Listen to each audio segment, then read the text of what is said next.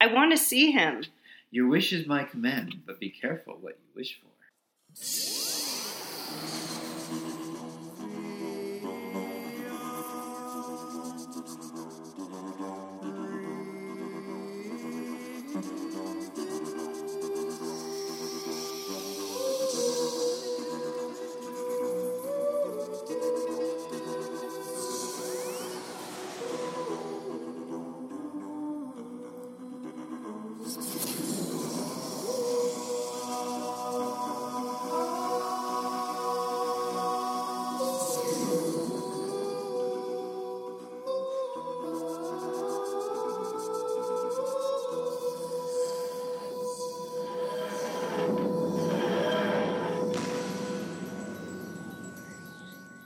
Hello, everyone, and welcome to the Whovian Review. I'm Michael. I'm Shelby. I'm Colin. Kelsey. Wow, and tonight we're going to be going into um, the episode Father's Day. But before we get to that, I wanted to make two quick announcements um, with, with news because we haven't actually done news for a while. So I figured- news. there you go. There you go. We actually used to have a, new, a little news uh, piece of music that we put on. It sounds like too much work. Yeah, probably. Any rate, so um, first bit of news is um, we have to uh, say our fond farewell to Terrance Dicks, who was, of course, the script editor and author of many Doctor Who episodes. He primarily was a script editor during the Jon Pertwee era um, and worked very closely with Barry Letts. Um, he was he was the one that was able to probably write about 86 novels based on the TV series. So a lot of the kids that were growing up in the 80s and 90s got to read probably a book by Terrance Dicks. Um, he was he was also a very good soul. He was such a good person. So a lot of what came in Doctor Who, including I believe some of the most uh, important things like Gallifrey and Time Lords, he actually wrote that stuff. Um, he was also the author of the Five Doctors, the the 20th anniversary special that uh, starred Peter Davison and multiple other doctors as well. Um, in other news, we have to, I think it's very pertinent to say that Christopher Eccleston came out recently very um, boldly and very um, bravely to let everyone know that he suffered from depression while he was uh, doing Doctor Who, and he was also anorexic while doing Doctor Who.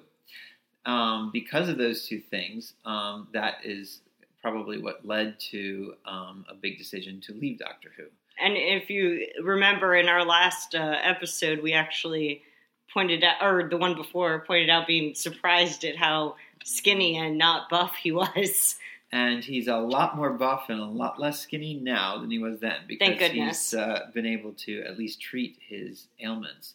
But that, but he's going to be anorexic for the rest of his life, um, unfortunately. And depression is something that people deal with uh, for the rest of their life too. So my heart goes out to Christopher Eccleston, and I think um, this kind of cements the idea that his leaving was definitely his choice, and I don't think we should give him too much flack for it. I yeah, think- I mean, honestly, like I'd always had a really sour taste in my mouth about him, you know, leaving in such an ordinary, like ornery and abrupt way. But now it makes a lot more sense.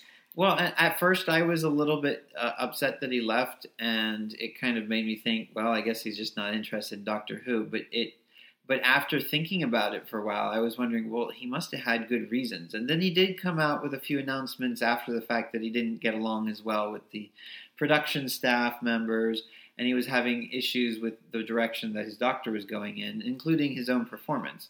And I think this kind of cements this this announcement that he came out with cements where he was in when while he was the doctor. And Very humanizing moment for him. I think it's a good, you know, another good reason and a reminder to never skip nine. exactly, and he was such a strong performer. I, I I really didn't have a problem with his performance as the doctor. I just was more upset that he decided to leave so quickly. Yeah, Although then we might not have had David Tennant, Matt Smith afterwards. So yeah, good time, point. time, time heals all wounds, and maybe Christopher Eccleston will be willing to come back for the 60th anniversary special. Speaking of wounds and time, let's uh, delve into this episode. Yes, Father's Day. Yeah, speaking of depressing, that too. But um, but I think it was important for us to know that. Yeah.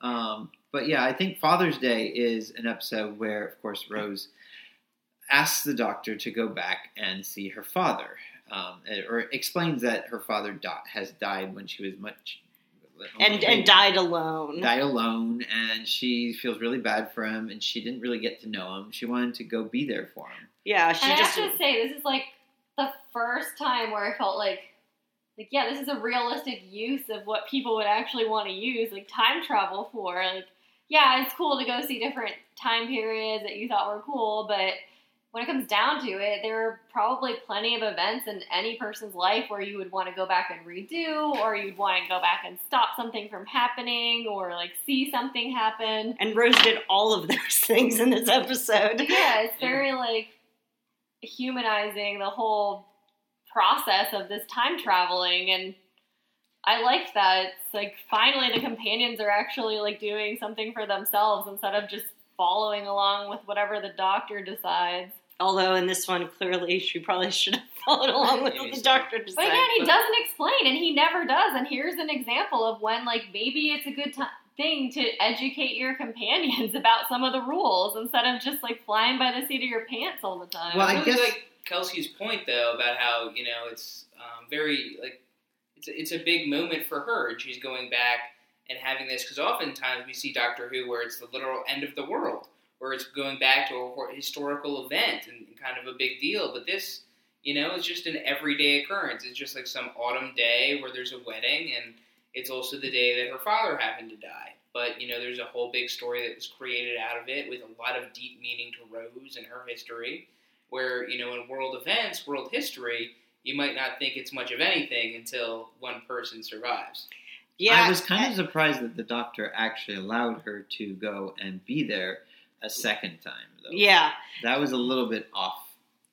Yeah, I didn't see that coming either. I even I think I leaned over to show. I was like, isn't that a problem with crossing timelines? I mean, in one Doctor, they can't even go back to New York City in the same time period. But here, you know, you can walk right by, up behind yourselves. It's- Well, I think it kind of shows also like the relationship that's developed between the doctor and Rose and the amount of trust that's there. Because wasn't it last episode where they dropped off the other dude for Yeah, making one mistake, and and here he's like giving her the the key to the TARDIS and is like, "Where do you want to go? Like, I'm going to trust you and let's do this, and I'm going to let you have a redo because I trust you so much."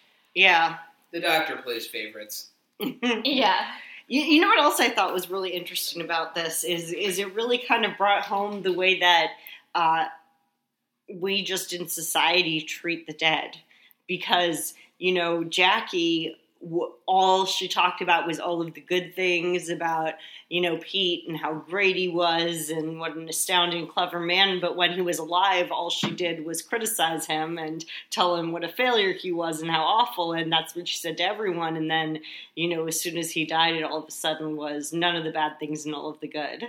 Yeah, I think like Pete's own admission though, he was kind of a screw up. You know, No, no, I I know, but I'm just saying more. Uh, it's I'm more saying about Jackie's reaction to his death was to just remember the good things, which people do. Of course, and I- I'm not trying to fight you on that. I just think it's it's kind of funny how you see him like ad- admitting, you know, hey, I'm all about get get rich quick schemes. I may not always be super faithful. You can't super rely on me either. But at the end of the day, in this episode, you really could rely on him. He was willing to sacrifice his life to, you know, better his family. You know, Jackie and and Rose and I- Rose. and I, yes, I think I think that's very important that you bring up Rose in that in that, and this is coming from someone who is a parent.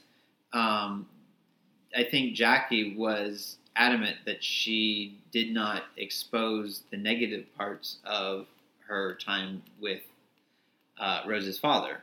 She wanted Rose to grow up thinking, "Okay, I had a decent dad." He was. I mean, she didn't overdo it. I think she just was was letting her know what what she knew that was positive in in that relationship. right. Which, of course, when we see them together, it seems like nothing. Except for at the very end when he says goodbye to her, and you can really see the love between them. yes, exactly. Because when you know you're not going to have that person in your life anymore, it's Different. yeah. Also, my goodness, the reaction of Jackie when she heard Pete say, "Well, I'm your dad." She, Do you name them all, Rose? What are you, 12? I mean, they, I mean, then that's a totally reasonable reaction. But I gotta say, I mean, Pete and Jackie both just really kind of rolled with the punches on the whole time travel thing in this one. It kind of was reminiscent of the Brigadier who just heard, "Oh yeah, I've got this giant machine that we can pile everyone into and get out of here." And he's like, "Okay." Well, once giant demon creatures descend on the skies from your friend's wedding, I think you can kind of open up your mind to different possibilities. I at least hope I would.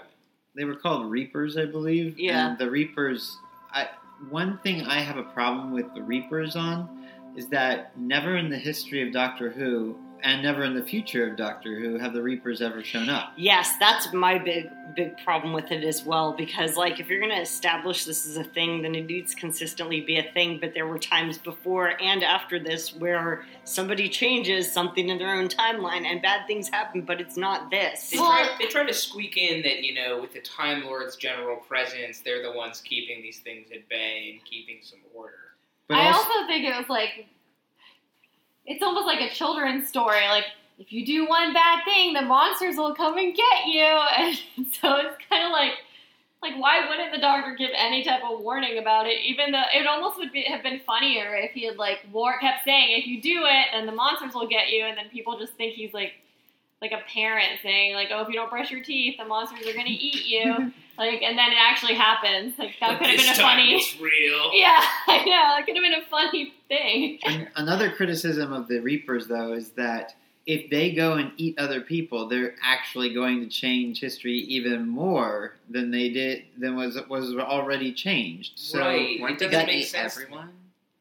well, I don't know. See, that wasn't d- established. They didn't know if they were going to eat everyone in that vicinity or if it was going to be everyone. well, it was going to at least be in the rest of the world because they said something about hearing reports of it happening elsewhere in the world. That's true. Mm-hmm. But and and the doctor said something about end of the world, which makes me think that it was in some way isolated to Earth, which doesn't quite make sense if it's time that's damaged. Exactly, but I mean, if if you're eating up the Earth, or even if you just eat up a few people, you're still changing time completely. And- Especially for poor Mickey. yeah, yeah, who showed up in this episode and uh, when you least expect it. Yeah, that was a nice throw, throw over to Mickey. But yeah, that, that's that's you know I, I think all time travel stuff needs to deal with paradoxes, but to throw in kind of uh, demon creatures that are the I, I don't know the immune system of all of time and space to come after it when they seem to be doing more damage to the timeline than the initial event, that gets a little hokey. That's it, Although- it's- I, I like the concept, very mm-hmm. interesting. You know, I like to think about the creatures that are literally seeing red and, and going after others, but doesn't doesn't piece together a lot of the great sense. Of the Yeah. design was cool, but the the initial The, holes the, the, that the, the, premise, yeah. the it's plot holes abound in this one. I mean, like the the general core of it, the emotional value of you know this family of the dealing with the death of Pete making the sacrifice, all of that stuff was really good. I even actually liked the whole concept of the car like being stuck in a loop, trying to recreate the event that didn't happen. But I mean, even that doesn't happen at any other point. It doesn't quite fit in with the rest of the series. You know, it almost seems like that would be sufficient without the creatures. you Yeah. know? If anything, that's going to get it more in, in line and order than Reaper attack. Yeah, like if the car just keeps crashing into whatever building he's in or something and hitting other people. I don't know. Okay. Jace, do you have any thoughts on this? I would have thought it was interesting if the car just casually just followed him around versus just like continue running an endless like loop, just going around the block. Like imagine that a Doctor Like Who a stalker episode. car. Yeah, a stalker car. I feel like that would be like kind of cool, but Yeah, yeah. I, I think it would be a lot less hurtful to the timeline too. I mean, cars are pretty much normal place driving around every day. Because I mean, the goal was to like have him die, so like might as well just make the car You just follow him around. He's already just hopelessly just there anyway. Yeah, or even if it was like in general, like the universe just kept throwing, you know, accidents at him. Like Yeah. a chandelier fell right next Final to him and he had to jump out of the way. Yeah, Yeah, like, like, like yeah, like that type of thing. Like like things try to correct it rather than having an actual I don't know what you're Demon referencing. Final Destination is basically oh, a Oh, movie. fin- oh, Final Destination. Okay. Oh, I, I thought you said Finalist Nation. We both Fine. thought of it at the same time. Just, I- Yeah. it's Wasn't that the whole point of what was it, like Time Machine, where the guy builds a time machine to go save his girlfriend, and then she dies anyway, but in a different way. Yeah, because you know he wouldn't have You're die, created the time die. machine to go back to save her, and therefore he can't Yeah. change that event. I That's think a we time can machine. all Yeah, think yeah. of many more, you know, streamlined, straightforward ways to deal with paradoxes than the author chose to of this story. Well, also Rose couldn't touch herself. That was one of the premises of this. Well, she can. Well, just that- creatures will phase through walls at that point. Well, hang on. That that part actually is consistent because the doctor has warned people about touching themselves before. In fact, the brigadier touched himself once and caused, caused Another a bedtime giant. story to explosion. kids. Yeah. but You it seems touch to me that the, the biggest Don't touch yourself. A You'll paradox will happen, and a demon will eat you. Oh no, where is this podcast going? Well, it's true. Like you know, it, it seems like actually that all the doctor's warning about touching yourself really just has to do with uh, creatures being able to phase through walls. You know that we never actually. No, see. we've actually seen what happens before when someone touches themselves and there's no creatures. I think But it wasn't a consequence here. You know, that was the only consequence in this story. Yeah. Although they don't bring this up in a future episode, but we we can get to that when Well, get that happens a lot. Yeah. I feel like like a lot of these episodes are just things happen, and then the next week it's like it never happened, and nobody ever mentions anything. Well, yeah, Chris. There's a there's an episode called A Christmas Story where uh, the main the main character or adversary actually does end up touching himself. You mean Christmas Carol? Yeah. Oh, did, what did I say? Christmas story. Oh, I don't and think then A anyone Christmas should be Carol. touching yes. themselves on a family show. Hug, hug, hug. yeah. Also, uh, Amy. Yes, yes, that's true. That was kind of weird.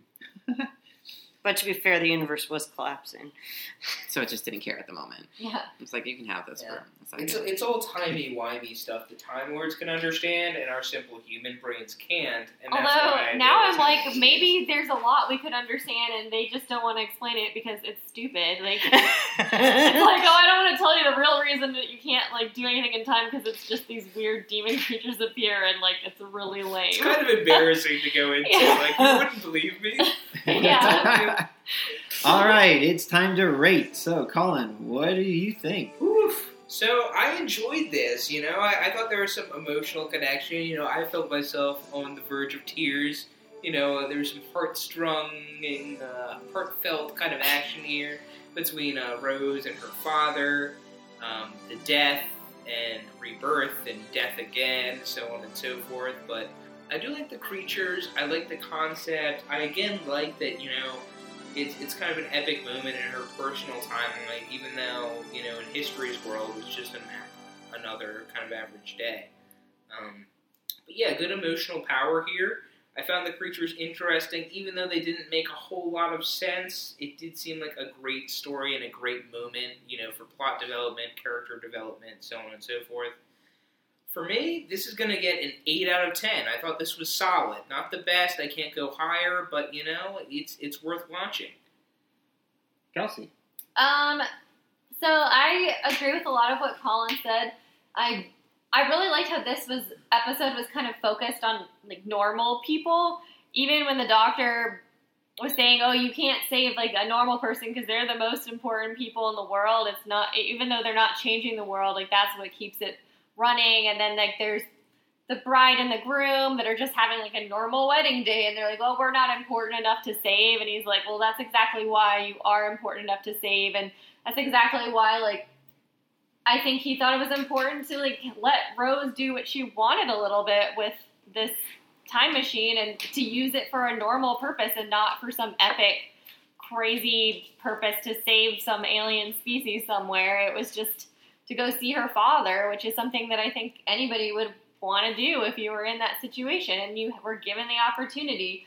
So like I kind of liked that it it brought a little bit I mean, it's weird to say realism into No, like, that's fair. It's like if I was a companion, that's probably something that I would be thinking of more than like, like once the it, you know the novelty wears off of like, oh, I can go to ancient Egypt and see Cleopatra, like cool. But eventually, it's like you're gonna want to get back to some normalcy, and this episode kind of brought that. So I enjoyed the concept. I thought that the acting was really good in it. The music was super hokey and ridiculous, and so were the monsters. Except for a Rick Roll moment.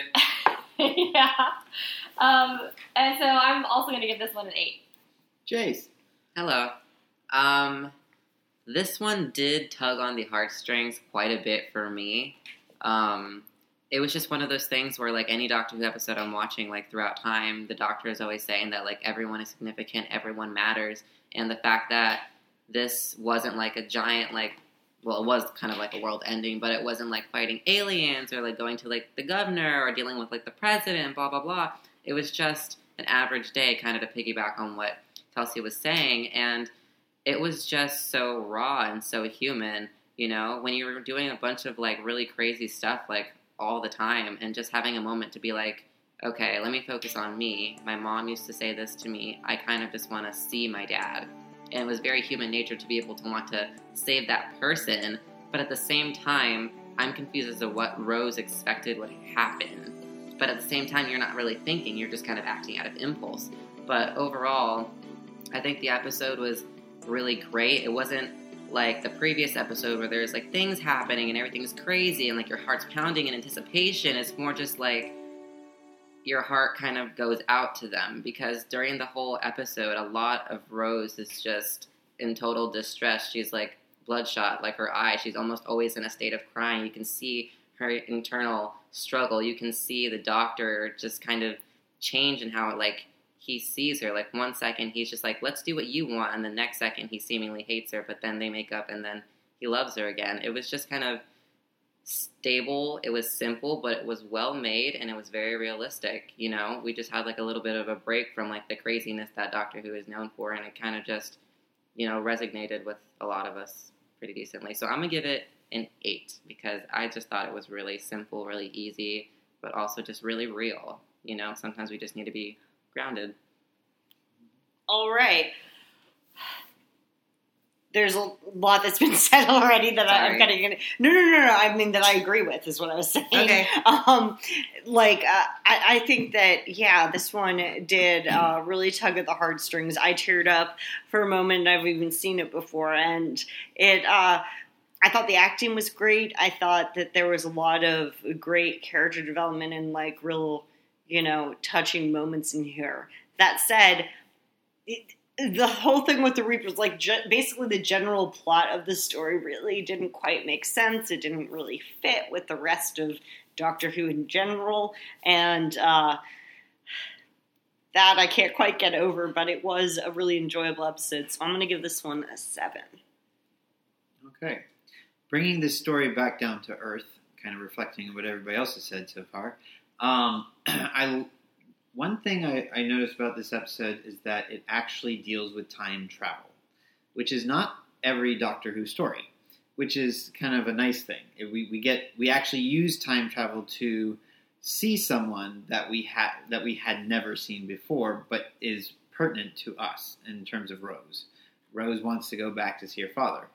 Um, with that said, like the doctor says, be careful what you wish for you don't ever get to see everything that you want to see with regards to the fighting between Jackie and her father, and and Pete, I should say, and um, and then also what takes place during that. I mean, obviously Rose gets blamed for being the the latest model or the latest girlfriend that he brings home or whatever, um, even though he's not really. Um, I I do have an issue. I do take issue with the Reapers, mostly because of what's already been mentioned. Um, and I don't know this this story has kind of a quintessential beauty to it. That when I first saw this, I was in tears. I mean, I was literally crying my eyes out during this episode. So at least that gives it a boost. But I'm going to give this a seven out of ten. Um, mostly due to the plot holes that that ensue due to the Reaper story part of it. But at any rate, it was fun. Um, well, fun. I don't know if I'd say fun, but entertaining. Very entertaining.